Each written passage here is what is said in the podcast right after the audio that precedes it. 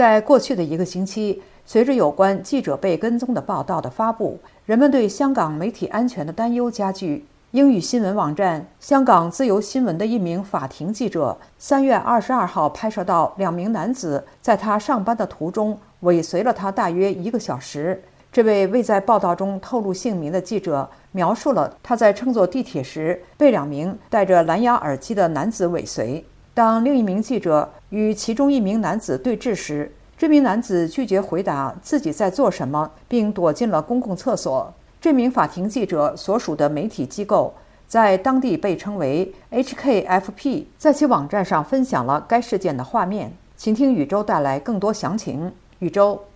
好的，陆阳，在这份报道发表之后，香港记者协会发表了声明，说他收到了最近几个星期经历过类似遭遇的其他记者的报告。香港记者协会说，强烈谴责骚扰或者恐吓记者的企图。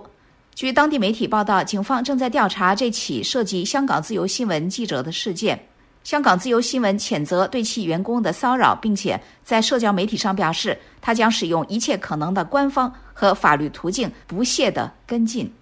香港自由新闻的主编兼创始人汤姆·格伦迪在推特上写道。我们会拍摄他，向警方投诉，发布报道，请求非政府组织和我们的律师的帮助，并且保留不模糊面部的权利。每次如此。美国之音要求格伦迪发表更多评论，但是遭到拒绝。香港自由新闻成立于2015年，广泛报道过香港的民主运动和香港国安法。这个机构由捐款资助，人们可以在香港访问这个网站，但是它在中国大陆是被屏蔽的。包括无国界记者组织在内的媒体权利协会就这个事件发表了声明，并且敦促警方展开调查。无国界记者组织东亚区主任塞德里克·阿尔维尼在一份声明中说：“我们对一名身份不明的人在光天化日之下公然追踪香港自由新闻记者这一事实感到担忧，并且坚持认为记者应该始终能够自由地工作，而不必担心受到骚扰。”在无国界记者组织最新的新闻自由指数中，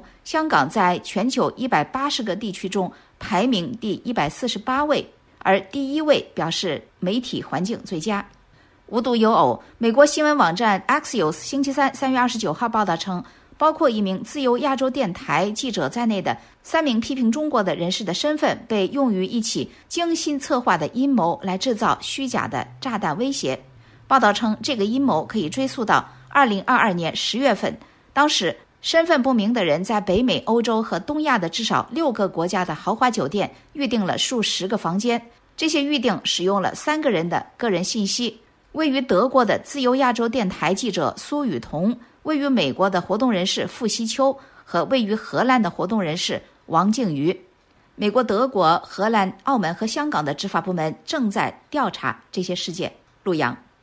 听众朋友。刚才是宇宙分享的报道，香港记者被跟踪，媒体安全担忧进一步加剧。了解更多新闻内容，请登录 voa chinese 点 com。